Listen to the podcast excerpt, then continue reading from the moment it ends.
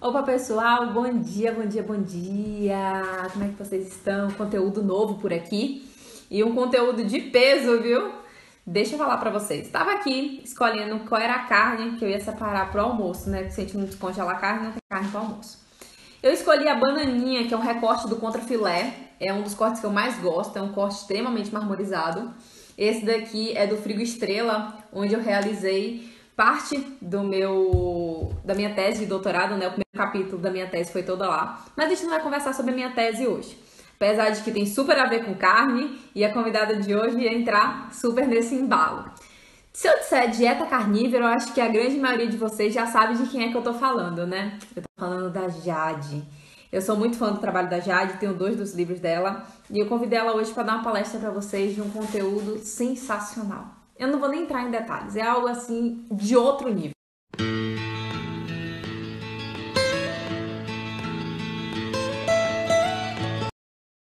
Jade, muito, muito bom dia. Muito obrigada por tirar esse tempinho da sua semana para bater esse papo com a gente. É, é incrível pensar que eu posso te ter aqui batendo esse papo, contando para o pessoal sobre um tema incrível, super novo, digamos assim, né? Um tema pré-histórico que se tornou novo. E eu quero que você trate ele um pouquinho para a gente. Mas primeiro, se apresenta para a gente. Quem foi a Jade que eu gostei tanto de pedir para estar aqui hoje? Legal. Bom, eu sou estudante de nutrição, estou terminando a faculdade esse ano e também pós-graduanda em nutrição estética. É, eu tenho 10 anos de formada e atuei como advogada por 10 anos, mas me vi obrigada a começar a estudar nutrição para resolver problemas de saúde que eu mesma tinha e não conseguia solucionar de nenhuma forma, né? Então, mesmo passando aí por diversos profissionais, infelizmente não consegui a solução dos meus problemas. E aí foi quando eu comecei a estudar nutrição e mergulhei nesse universo, né, de uma alimentação mais saudável. E sempre gostei muito de carne, mas via que, é, infelizmente, é, parece que é um alimento que está caindo em desuso. Não é, é estranhamente muito... está caindo em desuso, né? Exato. E aí, nessa tentativa de ser mais saudável, eu quis é, ter uma perspectiva. Afinal, a carne deveria ou não fazer parte da minha dieta. E aí descobri que sim, tanto é que hoje eu sigo, na verdade, não desde hoje, é desde 2018, uma dieta baseada em alimentos de origem animal, uma dieta conhecida como dieta carnívora. Jade, eu assisti uma palestra sua no final do ano passado, lá no evento do TC, no Carne 4.0. E eu passei, eu estava sentada, eu tinha cadeira, estava tudo muito confortável, mas eu passei a palestra toda em pé, porque eu estava assim, chocada, eu encostei num canto, eu fiquei assim, meu Deus, eu quero assistir essa palestra, a cada detalhe dela, porque foi algo fora do, do tradicional, fora do que a gente discute sempre, fora do que a gente já vê foram. Uhum. É, foi aquela velha história, né? A história foi mal contada. Vamos botar uns pingos nos is. Será que tudo foi exatamente dessa forma? E você conseguiu uhum. trazer isso e com base em dados históricos, nada de muito extraordinário. Você não, não inventou a pólvora. Você simplesmente pegou os dados e apresentou da forma como eles aconteceram. Então, uhum. por favor, Jade, eu estou muito feliz que você vai poder contar um pouquinho dessa palestra aqui hoje. Sinta-se à vontade, o Zoocast é seu. Legal, vamos lá. Eu vou compartilhar a tela aqui para o pessoal é, poder né, ter noção de tudo que aconteceu né, do passado aqui com relação à carne. Acho que eu só vou ter que abrir aqui uma preferência do. Eu estou clicando para compartilhar, mas acho que ainda não veio. Beleza, bom, vamos lá.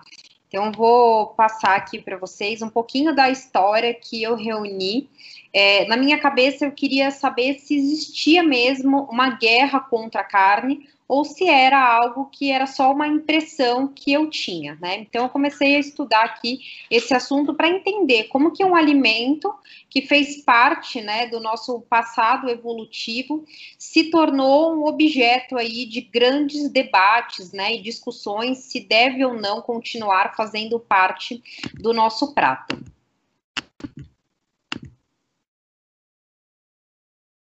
Vamos lá. Bom, nos últimos tempos, aí, para quem acompanha as notícias, deve estar tá percebendo que não param de pipocar notícias, né, com relação ao consumo de carne. Quando começou a pandemia do Covid, inclusive saíram muitas notícias dizendo que se nós não retirássemos a carne do nosso cardápio, a gente estaria mais é, propício a enfrentar novas pandemias sempre saem notícias também, essa eu sei que vocês comentaram já bastante, é, sobre a sustentabilidade da carne, né?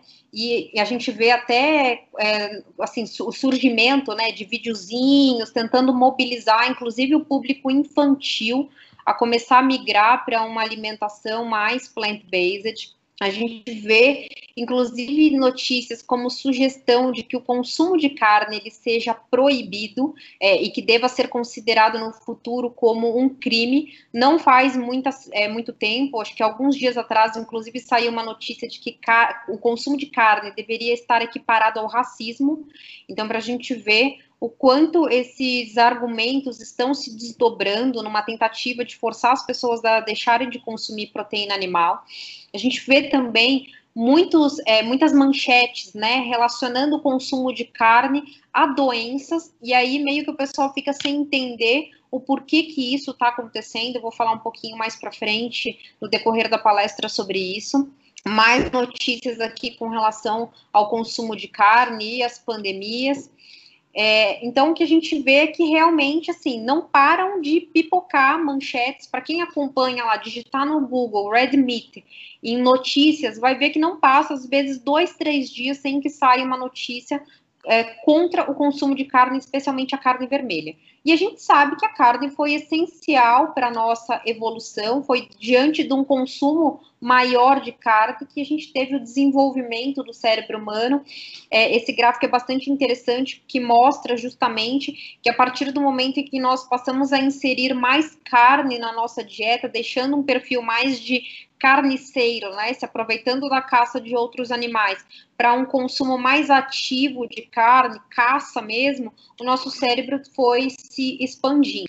As palavras aqui do arqueólogo Manuel Domingues, foi a carne que nos tornou humanos. Se a gente olhar aí para as pinturas rupestres, é, sem fazer muita graça aqui, fazer piada, mas não tinha desenhado brócolis, né? Tinha desenhado alimentos de origem animal, desenhado sempre animais. E esses argumentos contra a carne, quando que eles começaram a surgir, né? Bom, antes de mais nada, deixar claro aqui que eu não tenho problema com religião alguma, tá? Não estou fazendo nenhuma crítica aqui a nenhum tipo de religião, mas vou falar bastante sobre esse assunto, porque um dos primeiros argumentos aí contra o consumo de carne foram argumentos religiosos que surgiram no Oriente 600 anos antes de Cristo. A gente teve a religião, o jainismo, uma religião que orienta né, os seus adeptos a terem um respeito aos animais, mas esse respeito aos animais, nas palavras é, é, dos adeptos dessa religião, é não consumir animais, tá? Então não tem nada aqui, é, orientações sobre cuidados, bem-estar animal, não, é não consumir, é pelo princípio que eles chamam da não violência dizendo assim, olha, os, os, os, humanos podem se alimentar de vegetais e isso na cabeça né, deles iria impedir a morte de animais. A gente sabe que não é bem assim. E uma cultura voltada também para o desapego. Né? Então, a gente é, se desapegar de alimentos que é, estão mais relacionados assim com o bem-estar, né? Relacionados também com a prosperidade, de você se sentir melhor, mais forte, consumindo alimentos de origem animal. Então, uma cultura aqui de é, viver com menos. Depois a gente teve também o budismo, é, mais ou menos na mesma época, a mesma pregação de um estilo vegetariano, com a mesma ideia de não causar dor aos animais, um contentamento com comida mais simples. É até interessante que os monges budistas utilizam muito a soja na alimentação.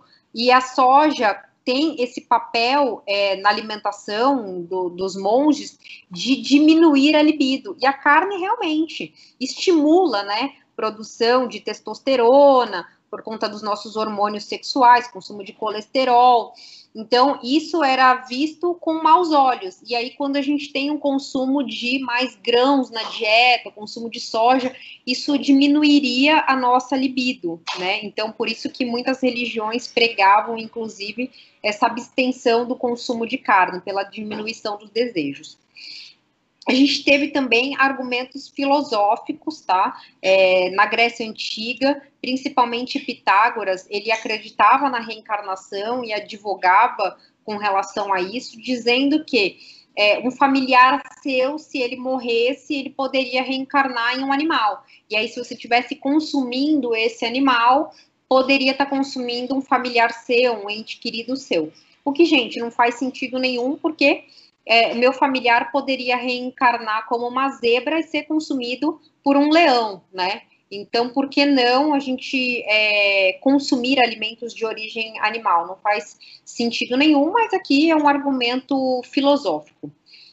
A gente teve Plutarco também, que falou muito sobre é, o consumo de alimentos de origem animal, né, incentivando as pessoas que deixassem de consumir, dizendo que carne incitava brutalidade, violência, que a gente não deveria derramar sangue de, inocentes, que a carne poderia causar destruição da, do nosso planeta.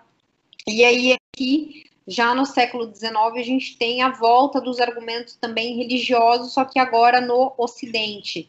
A gente teve fundação de uma igreja que, é, cristã bíblica, e essa igreja era uma igreja vegetariana, tá? É, fundada aqui pelo reverendo William. A, a igreja dizia, né, que as pessoas que congregavam tinham que se abster do consumo de carne. Em 1843, a gente teve o surgimento de uma comuna vegana, com a mesma ideia de que a comunidade deveria estar livre do consumo de alimentos de origem animal. Em 1847, a gente teve a, uma fundação de uma primeira sociedade vegetariana. Então, você vê como, com a evolução, com o passar do tempo, né? É, tudo isso já foi ganhando um pouco mais de corpo essa corrente, então na época a gente tinha aqui duas correntes apoiando o vegetarianismo, tanto medicinal, que começaram a dizer que excluir carne seria melhor para a nossa saúde, quanto moral, então dizendo que é, a gente não deveria matar animais, comer animais para se alimentar. Em 1863, a gente teve uma figura muito importante aqui é, na luta contra a carne, que é, é o papel da profetisa Ellen White. Ela é profetisa da, ela foi profetisa da Igreja Adventista do Sétimo Dia e ela disse que teve uma visão divina e que o povo de Deus deveria se abster de consumir carne, tá? Aí você pensa, ah, imagina, isso não teve um impacto nenhum, muito pelo contrário, tá? Ela escreveu vários livros, era muito influente na igreja adventista e foi uma das pioneiras aí é, no que diz respeito à nutrição, né, do papel mesmo da do papel do homem, né, de se alimentar de grãos, vegetais e frutas e deixar de consumir carne, pensando na saúde e pensando também no planeta. Em 1864, ela disse ter recebido uma nova visão Uh, e dizendo que a carne causaria câncer. Então, as visões da Ellen de White, elas foram evoluindo com o tempo, e aí ela fala tanto de câncer, problema de coração, é, problemas que o gado causaria para o planeta. Então, esses argumentos dela contra o consumo de carne foram evoluindo e criando manchete. O que, que acontece? A igreja viu aqui uma, uma criação de produtos, né? Uma chance de criarem novos produtos. Por quê? As pessoas consumiam bastante carne, consumiam bastante alimentos de origem animal, mas uma vez que elas passaram a ouvir que carne causava problemas de saúde e causaria problemas para o planeta, e esses argumentos a gente escuta até hoje, é, a, a, a igreja viu uma possibilidade aí de criar produtos em substituição à carne. E aí a gente vê o surgimento aí de produtos como os biscoitos, né? O biscoito Graham, ele foi inspirado na pregação de Sylvester Graham, que fazia parte desse movimento da igreja adventista, farinhas, inclusive, é, produtos como o cornflakes, aqui os cereais, granola, flocos de milho, tudo isso é, foram produtos ali incentivados bastante pela igreja adventista do sétimo dia. Essa, esse senhor que vocês estão vendo aqui na imagem é o John Harvey Kellogg. Ele foi médico, dirigiu o primeiro hospital adventista, tá? Os pacientes desse hospital eram todos tratados com uma dieta vegetariana, tá? Foi ele o inventor aqui dos flocos de milho, uh, com um motivo muito claro. Nessa época, diziam que a carne era responsável por, por, atos violentos e atos libidinosos também que as pessoas cometiam. E diziam que uma forma muito eficaz é, de evitar é, esses atos libidinosos, evitar que as crianças, os adolescentes se masturbassem, era trocando a carne, substituindo ela por cereais, tá? Então, foi nessa ideia aí que esses cereais matinais começaram a surgir e serem incentivados, né? Diziam que os pais tinham que dar esse tipo de alimento para os filhos para impedir que eles se masturbassem. E na época a masturbação era vista como um pecado muito grande. Aqui tem figuras da época de propagandas de cornflakes e a gente vê esses cereais né, até hoje nos corredores do supermercado. Em 1914, a gente teve o surgimento dos dias sem carne. Isso aqui é muito interessante, porque poucas pessoas conhecem essa história. É, hoje a gente vê falar muito sobre segunda sem carne, inclusive algumas empresas adotando essa prática, é, alguns lugares como creches, escolas, presídios, enfim. Existe um apelo muito grande para que pelo menos um dia da semana as pessoas se abstenham de consumir carne. Isso surgiu na Primeira Guerra Mundial. Esse é um cartaz da época. Desculpa lhe interromper, mas a gente presta muita atenção nisso que já está falando, que foi um dos argumentos que eu fiquei mais assim, como eu, que trabalho com carne, nunca tinha me tocado disso, sabe? Do, de onde surgiu isso? Foi um dos melhores argumentos que eu vi. Foca nisso, Jade. Legal, vamos lá então. Bom, é, como eu falei para vocês, essa segunda sem carne, ela surgiu na Primeira Guerra Mundial, mas a questão aqui não era é, as pessoas se absterem de consumir carne pela saúde delas, ó, oh, vamos todo mundo parar de comer mais carne que a gente vai ficar mais forte aqui, não. Pelo contrário, a ideia era que as pessoas reduzissem o consumo de carne, gordura, açúcar e trigo, para que esses alimentos fossem encaminhados para as pessoas que estavam na guerra. Né? Então, se carne fosse um alimento ruim, por que, que a população teria que se abster de comer por um dia para sobrar mais e enviar para quem estava no campo de batalha? Então, essa foi a ideia por detrás do surgimento de um dia sem carne, e a questão aqui não era reduzir só o consumo de carne, mas também de outros alimentos, numa tentativa de é, pegar esses alimentos e encaminhar para as pessoas que estavam na guerra. Inclusive, esse cartaz aqui é da época, a moça pergunta: aonde está a carne? E aí tem o chefe apontando aqui que a carne está sendo distribuída aí para onde está precisando. Esse também é um outro cartaz da época dizendo que a comida vai ganhar a guerra. Nós observamos aqui o dia sem carne, né? Por quê? Porque justamente a comida aqui que nós pouparmos vai ser enviada para os nossos soldados que estão lutando na guerra. Eles precisam estar bem nutridos. Então, essa foi a ideia por detrás do surgimento aí de dias sem carne. Em 1917, a gente teve a criação de uma associação dietética americana. Essa, essa associação ela foi criada por, pela Lena Francis Cooper.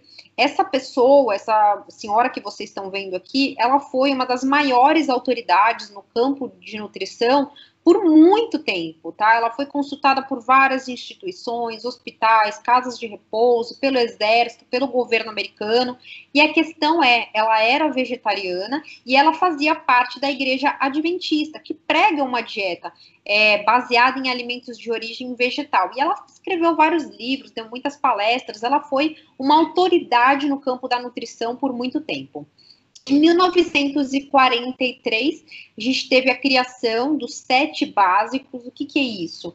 É uma diretriz aqui dizendo como que as pessoas deveriam se alimentar. E o que é interessante a gente observar aqui? Que a carne ela está em pé de igualdade com outros alimentos. Então, com os vegetais, com as frutas, com os legumes, laticínios, pães. A gente não vê a carne aqui é, em menor quantidade. Não, a gente vê ela fazendo parte aqui de uma dieta é, que a gente pode considerar como sendo uma dieta saudável, né? De comida, pelo menos de verdade. Em 1947, a gente tem a volta da segunda sem carne. E olha só que interessante quando que ela volta. Ela volta justamente na Segunda Guerra Mundial, com a mesma, uh, com, com, a mesma história, né? Com a mesma perspectiva. A gente deve economizar carne para nos salvar, para enviar aí para quem está precisando consumir, que são as pessoas que estão efetivamente atuando na guerra. Em 1953, a gente teve uma outra figura histórica que contribuiu muito, muito, muito, muito para todos os equívocos que a gente tem com relação ao consumo de carne, gordura dietética e colesterol, que foi a Enxoquis. Enxoquis, ele fraudou dados de pesquisa que ele conduzia para considerar que quanto mais gordura animal a gente consumia, mais problemas cardíacos as pessoas tinham, tá? Ele excluiu países aqui na sua pesquisa que não apoiavam a sua conclusão. E além de tudo isso, essa, esse tipo de pesquisa é um baixo nível de evidência científica, que são os estudos aí é, ecológicos. Em 1956, a gente teve uma outra recomendação, deixou de ser ali os sete básicos e passou a ser os quatro básicos, e aqui a gente já tem uma diferenciação, porque já é colocado aqui quais são as porções de cada alimento. Então, antes não tinha, meio que o consumo de carne estava livre, junto com outros alimentos, mas agora já tem uma diretriz aqui, ó, o consumo de carne é duas ou mais porções no dia, tá? Então já tem aí uma orientação quanto ao consumo. Em 1961, acabei de falar de Enshou ele volta aqui para vocês terem uma noção né, da dimensão dessa pesquisa que ele conduziu. É, Enshou foi parar na capa da revista Time e, com, e conduzindo né, esse discurso de que pouca gordura na dieta é melhor para a saúde. Isso ganhou uma força sem precedente. Por quê? Ele teve um apoio muito grande da indústria alimentícia, né? Que, que a indústria pensou? Uma, um nicho aí, uma oportunidade muito grande. Se as pessoas precisam se atentar ao consumo de alimentos de origem animal na dieta, porque é, possuem gordura, né, como leite, o iogurte, a manteiga, as carnes, a gente pode fazer o quê? A gente pode criar produtos sem gordura. E isso a gente vê até hoje nos corredores do supermercado, né? Os produtos desnatados, é, iogurte sem gordura, a indústria viu uma oportunidade muito grande. E é interessante que na mesma época a gente teve um nutricionista muito famoso é, chamado de John Yudkin, e ele dizia, gente, o problema não é a gordura animal, tanto é que existe gordura, existe colesterol no leite, é, existe gordura no leite materno. O problema não é a gordura, o problema é o consumo de açúcar, o consumo de alimentos refinados, processados, ultraprocessados. Mas Yudkin não ganhou nenhuma credibilidade, pelo contrário, quem é, recebeu aí todos os incentivos e louros foi realmente o Angel Kiss. Em 1977, a gente teve a reforma aqui da dieta americana, é, com uma recomendação expressa de redução no consumo de alimentos gordurosos. Ó, lembra que eu falei de Enxoquis, que advogava contra o consumo de gordura? Então, pouco tempo depois, já veio uma orientação mesmo para que houvesse uma redução de alimentos gordurosos, como carne, leite e ovos, tá? Então, por isso que nessa época saiu muita manchete dizendo que as pessoas deveriam parar de comer ovo, deveriam parar de tomar leite, que leite era inflamatório, que a gente não podia comer carne gorda. Então, tudo isso está relacionado aí com a pesquisa de Angel Kiss. E também é, esse relatório apontou aí que o colesterol era culpado de todos os males e recomendou que os americanos ingerissem mais carboidratos na dieta e menos gordura animal. Em 1984, a gente teve na capa da revista Time aí, de novo, é, uma crítica com relação ao colesterol, né? As pessoas entendiam o que na época? Que se você consumisse mais alimentos de origem animal, o seu colesterol estaria elevado e isso poderia causar aí o surgimento de doenças cardiovasculares. Já em 2014, na capa da revista Time, eles fazem como se fosse uma retratação dizendo que muitos cientistas né, trataram a gordura como inimigo, mas que parece que não era bem assim. E aí trazendo as explicações aqui do, do porquê eles estavam errados. 1988, a gente teve um artigo de revisão da American Dietitians Association, e é interessante porque os autores, editores e revisores eram majoritariamente vegetarianos e membros da Igreja Adventista, e nesse documento, nesse artigo, eles sancionaram a dieta vegetariana como saudável, tá? Então, se hoje a gente vê aí é, é, pessoas dizendo que é uma dieta saudável, que não tem problema nenhum a gente consumir, muito tem a ver com o que aconteceu já no passado, inclusive tendo essa dieta aí sido sancionada como uma opção saudável. Em 1992, a gente teve a criação da pirâmide alimentar, é, e aqui a gente já vê que na base, né, lembram que era uma roda com sete tipos de alimento, agora já mudou a figura para uma pirâmide, dando a entender que tem alimentos que a gente deve preferir e outros que a gente deve consumir com mais moderação. E a carne a gente vê ali no topo da pirâmide, já com duas a três porções por dia. Em 1999, a gente teve a criação da pirâmide alimentar brasileira, baseada na pirâmide alimentar americana, e aqui é até interessante que é, a gente vê que em muitas traduções a carne aparece na pirâmide brasileira como uma porção, enquanto na americana está de duas a três, na brasileira eles colocaram, em muitos lugares a gente encontra uma porção apenas por dia. E na base, muito arroz, pão, massa, batata, mandioca, carboidratos e frutas também, é, e vegetais mais na base e a carne mais para cima. no ano 2000, a gente já vê a igreja adventista se alinhando com um novo discurso que seria aqui a carne e o clima. O que, que a igreja adventista percebeu? Que a história da masturbação, a questão de que carne podia causar câncer e doenças cora do coração não estava colando muito bem é, como eles queriam. Então eles redirecionaram aí a campanha contra a carne para alinhar com a mudança climática. E esse argumento, gente, é um argumento que vem sendo construído desde o ano 2000, tá? Inclusive, a gente vê nos últimos anos que é, tem se falado muito sobre dieta planetária. O que, que é isso? É, existe uma, forte tendência de que seja instituída uma dieta que todos os, os países devam aderir, né? e forçar com que a população consuma esses alimentos pelo bem do planeta. Então, acostumem-se aí, fiquem atentos a essa questão de dieta planetária, porque isso é algo que está vindo com bastante força, tá? É, numa tentativa aí de padronizar o consumo de alimentos em todo o mundo.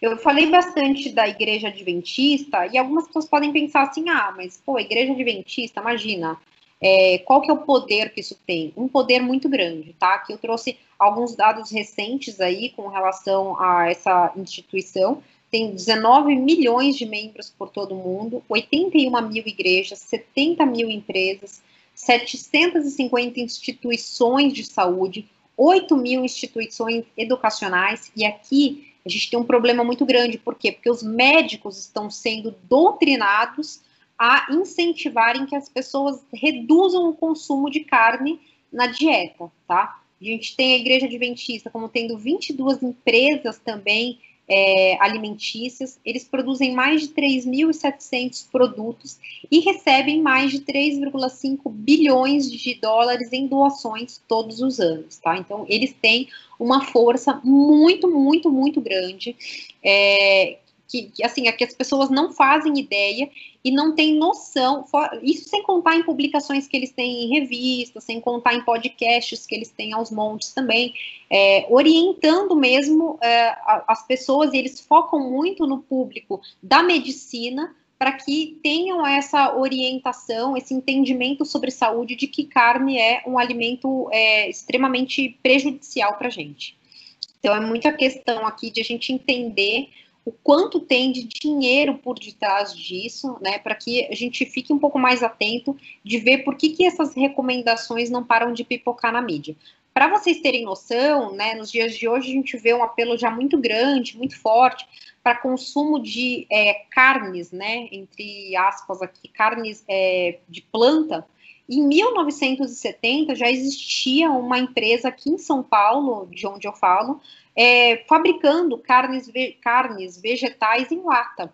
E essa mesma empresa, em 2019, teve um reconhecimento aqui é, com aquela história, né, de que é melhor para o planeta, estão focando aqui em reduzir o sofrimento animal, então continuam produzindo esse tipo de alimento, tá? E aqui é, é tem ligação com a Igreja Adventista do Sétimo Dia.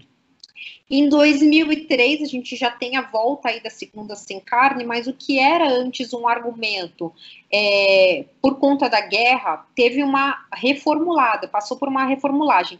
E aqui a ideia era, é melhor para a sua saúde, né? Em vez de comer carne, você pode comer mais frutas e mais vegetais, isso vai te ajudar a manter o seu peso, né? Você vai se tornar uma pessoa mais saudável. Então, aqui a questão já foi muito mais para a área da saúde do que questão de estratégia mesmo de guerra. Em 2005, a gente tem aqui uma outra orientação nos Estados Unidos com relação ao consumo de alimentos, e aí a gente vê a carne lá no final, né, dessa pirâmide, e é interessante que a carne está junto com os feijões, tá? A gente já começa a ver um forte apelo é, no sentido de que proteína animal e proteína vegetal são iguais. Tanto faz se você comeu carne ou feijão, que a gente sabe que não é verdade. A proteína animal é muito superior à proteína vegetal, mas a gente já vê aqui nessas orientações que eles tentam equiparar, eles tentam igualar.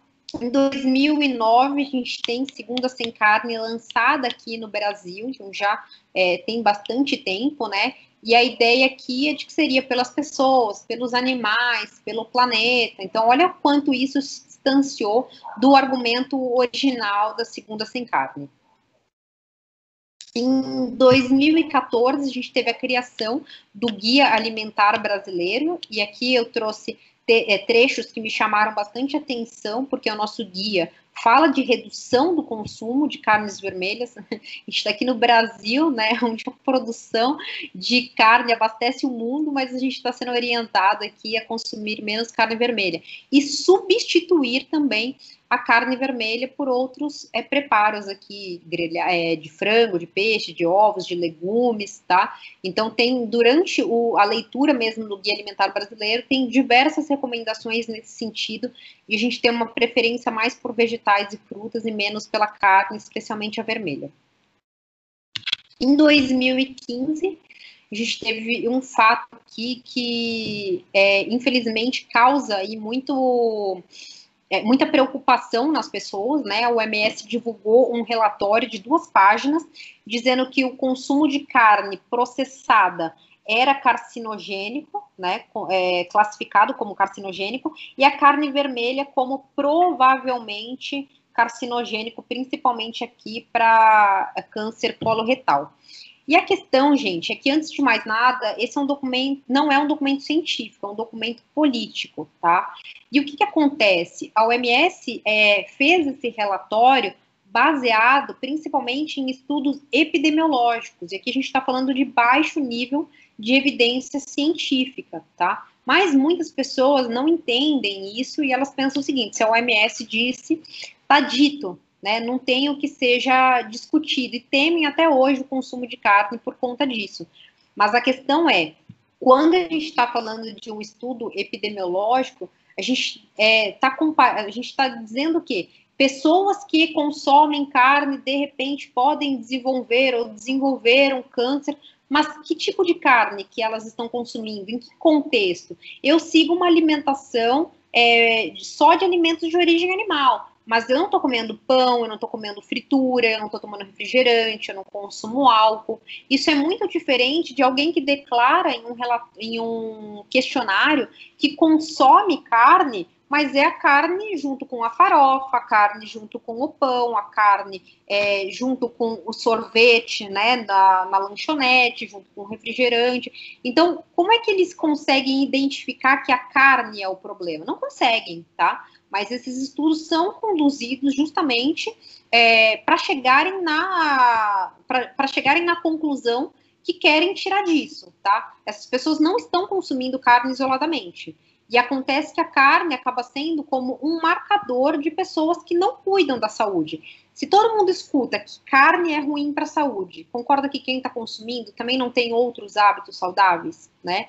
Então, isso é importante é, que o público entenda para que quando vê esse tipo de relatório, quando vejam matérias baseadas em estudos epidemiológicos condenando o consumo de carne, já acenda uma luzinha e pense, pô, peraí, do que, que eles estão falando? Que, que, que, alimentos que essas pessoas consumiam junto com a carne ou individualizaram ali e fizeram realmente pessoas seguindo uma dieta é, carnívora, né? E a gente sabe que não é assim. Em 2017, a gente já vê aí um, o surgimento né, de documentários então, tentando fisgar o público já que gosta de assistir Netflix, né? E vídeos no YouTube, então tentando fisgar aí o público a, a, temer o consumo né, de alimentos de origem animal, tanto pela saúde quanto também pela questão de bem-estar dos animais, né? E provocações aqui que eles apresentam também com relação ao planeta. Em 2018, a gente teve mais um documentário aqui que deu o que falar, vocês comentam até hoje, que foi o The Game Changers, tentando trazer essa ideia de que se você comer uma alimentação baseada em plantas, você vai se tornar muito mais forte, muito mais atlético, né? Vai conseguir levantar mais pesos na academia, com essa ideia aí de que uma alimentação baseada em plantas seria melhor para a nossa saúde.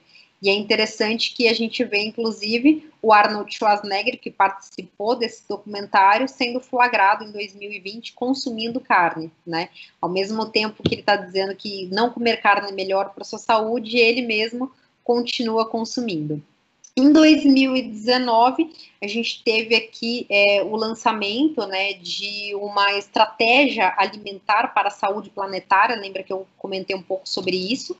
Uh, essa organização, It Lancet, ele foi criado por uma bilionária sueca vegana e eles reuniram aí vários cientistas de vários países do mundo, né, para definir qual dieta que seria melhor para o planeta. E a recomendação deles, pasmem, é que as pessoas consumam aí é, 7 gramas de carne vermelha no dia, 15 calorias de carne por dia.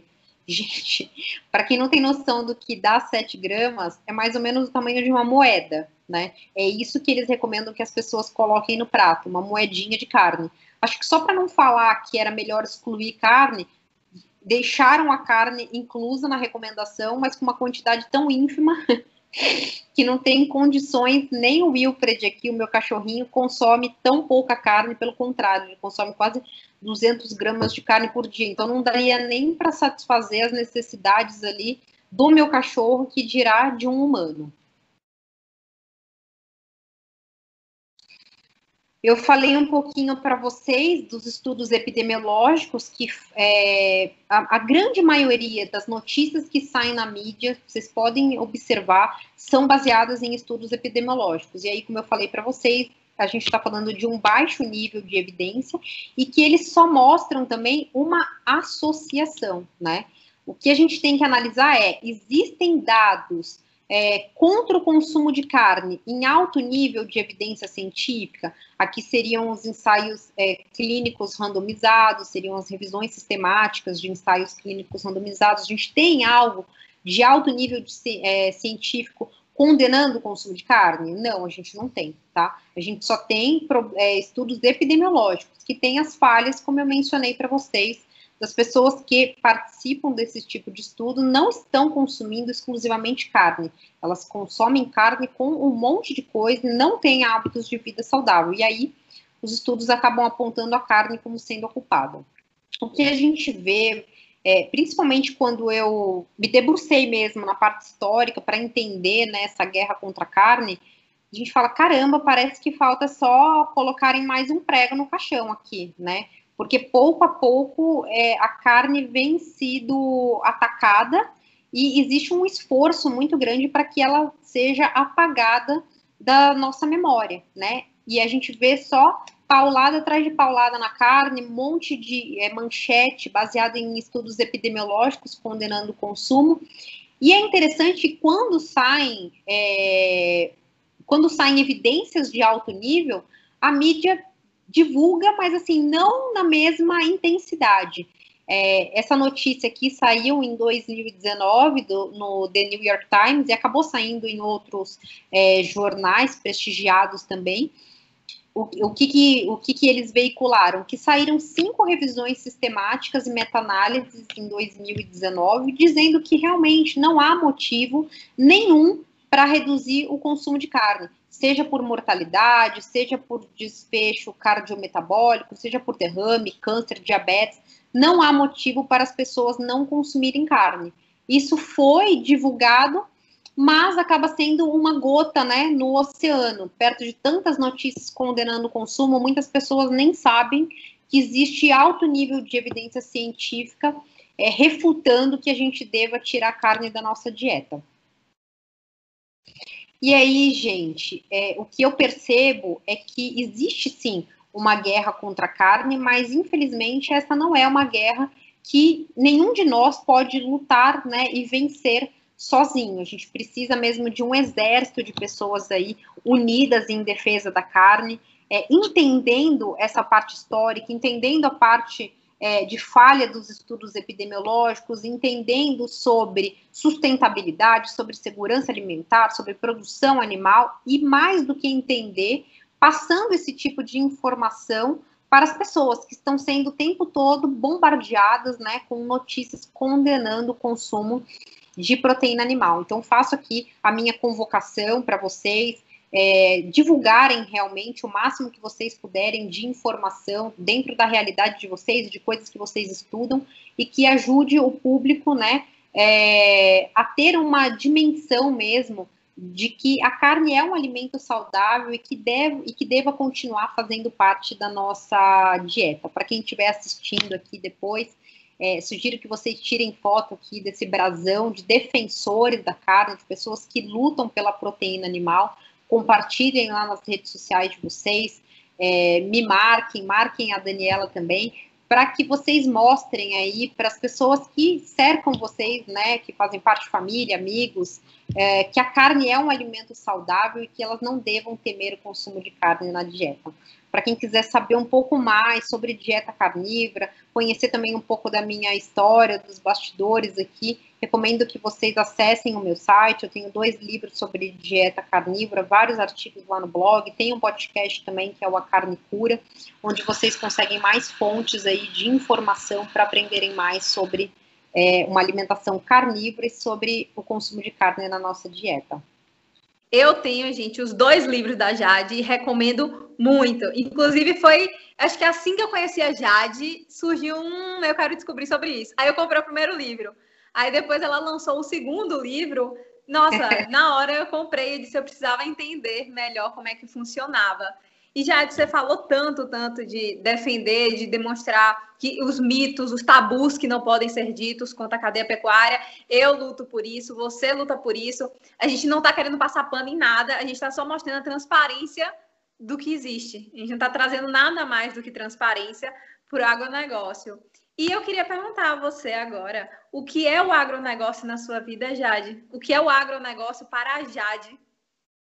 Legal. Bom, é, por mais que a gente esteja distanciado né, do nosso passado evolutivo, a gente precisa saber que nós somos animais modernos, né, presos em um corpo ancestral. Então, se hoje eu consigo me alimentar, não só eu, como a minha família, né, e todas as pessoas, a gente consegue se alimentar, ter as nossas necessidades cobertas, é porque a gente tem aí pessoas atuando fortemente para que comida chegue na nossa mesa, né? Então essa é a importância do agro na minha vida, eu ter acesso a alimentos saudáveis que fazem parte da minha dieta e que não estariam disponíveis da forma que estão, né?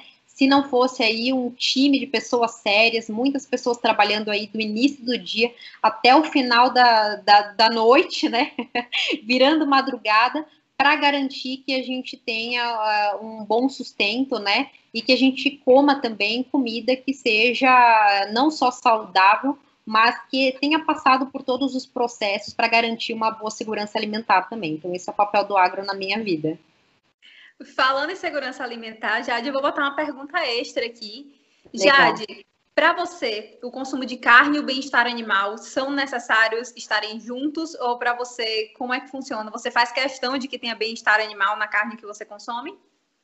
Com certeza, acho que essa deve ser uma preocupação do público consciente, né? Da mesma forma que é, a gente aceita que os animais é, morram para o nosso consumo, a gente quer que eles tenham uma vida digna, né? Então, com certeza, eu sempre insisto isso pro, com os meus seguidores, com o meu público, para que comprem carnes certificadas, tentem aprender mais sobre o assunto, saibam de onde está vindo a comida, defendam, né? Que irregularidades sejam averiguadas, façam denúncias se for o caso, se perceberem alguma irregularidade, mas que prezem né, por tudo isso, porque a gente quer ter carne na nossa mesa sim, mas a gente preza que esses animais tenham tido as suas garantias né, preservadas durante toda a vida. Você fala sempre sobre honrar o animal, né? A gente honra o animal como um todo. De vez em quando eu assisto algumas séries que falam de caça, mas não de caça esportiva para nada. De caça mesmo, de pessoas que gostam nos Estados Unidos de caçar, e eles sempre falam a mesma coisa que você. Eles consomem o animal como um todo, consomem as vísceras do animal, utilizam o couro, assim, utilizam os ossos. Eu vi uma moça que utilizava os ossos para poder fazer puxadores de gaveta e super vendia, e isso era muito bacana, porque o que ela estava falando, ela eu utilizo um animal, eu honro a vida dele, consumindo Sim. ele como um todo. Você sempre Exato. fala isso, né, Jade?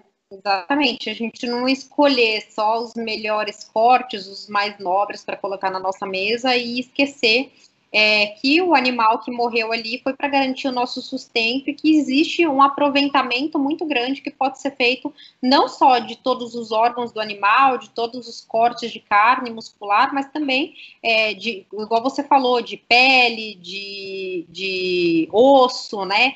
Tudo pode ser aproveitado, existe um aproveitamento né, de tudo isso, nada se deixa passar e que o público não sabe, mas em basicamente tudo que a gente tem, que a gente tem dentro da nossa casa, existe alguma forma de é, resquício ali de alimentos de origem animal. Então eu super incentivo o público para que consuma nose to tail, que a gente fala, né, do focinho ao rabo. Excelente. Do boi a gente só não está aproveitando o berro ainda, porque de resto o boi entra no frigorífico ele como um todo, seja de farinha de vísceras, farinha de ossos que vai para nutrição animal. Então assim, todos os detalhes do animal a gente realmente usa. Jade, muito, muito, muito obrigada por sua participação. Obrigada mesmo. Obrigada por poder dividir com o pessoal aqui do Zocast esse tipo de conteúdo. Gente, vocês sentiram que o conteúdo é de qualidade, então compartilha esse tipo de vídeo. Eu quero compartilhar com a minha família, porque Jade não falou nada de extraordinário. Ela não veio com nenhuma linguagem extremamente científica que ninguém pudesse entender. Isso aqui é comunicação e todo mundo tem que ter acesso a esse tipo de comunicação. Verdade, é isso mesmo. O recado final é que existem motivações religiosas e, e filosóficas para que as pessoas não consumam carne, e isso eu totalmente respeito. Se alguém disser para mim que ah, eu não consumo carne por conta da minha religião, ok. Mas o que eu combato veemente é má informação com relação à saúde. E aí, pensando da perspectiva da saúde, não existe nenhum, é, nenhuma evidência de alto nível científico que, é, é, que faça com que fique ali na cabeça do consumidor de que ele não possa consumir carne, tá? Muito pelo contrário. Alto nível de evidência científica está justamente comprovando que não há até hoje nenhum argumento do ponto de vista da saúde para que o consumidor deixe de colocar proteína animal na mesa. Jade, grande beijo para você, um excelente dia e muito, muito obrigada, Jade, pela sua participação. E até uma próxima. Pessoal, brigadão também para quem assistiu. Até uma próxima. Tchau, tchau.